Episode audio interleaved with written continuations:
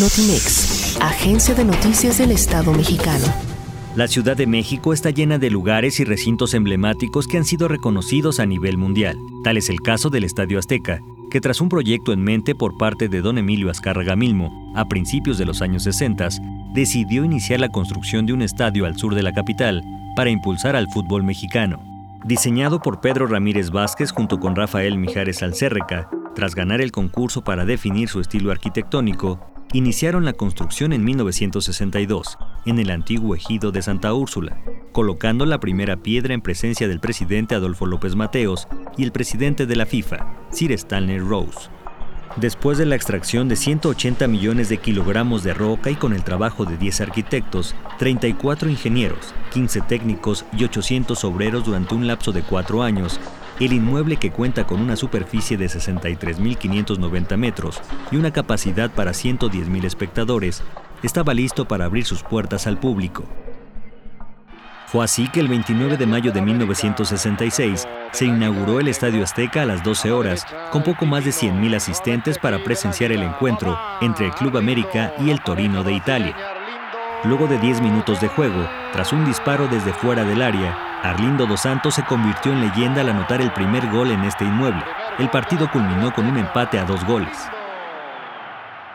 El Coloso de Santa Úrsula ha albergado dos Copas Mundiales, viendo coronarse campeón al Rey Pelé en 1970 y a la mano de Dios a cargo de Maradona en 1986.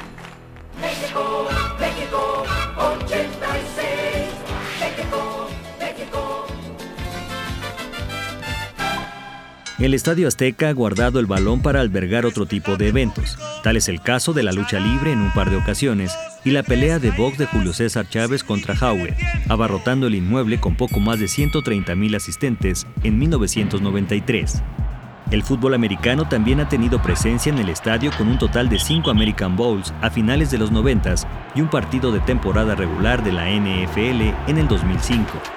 Además, ha sido testigo de una gran variedad de personalidades de la escena musical, ofreciendo una serie de conciertos entre los que destacan Elton John, Michael Jackson, Lenny Kravitz, U2 y Paul McCartney, entre otros. Este recinto también albergó la cuarta visita del pontífice Juan Pablo II a México el 25 de enero de 1999, con la asistencia de más de 120.000 personas ha sido casa para la mayoría de los equipos capitalinos, como el Cruz Azul, Necaxa, Atlante y América, siendo este último el único dueño a lo largo de toda su historia, además de ser la sede principal de la selección mexicana.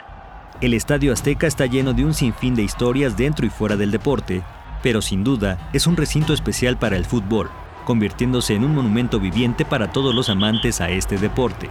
Con información de Eric Gómez, Notimex.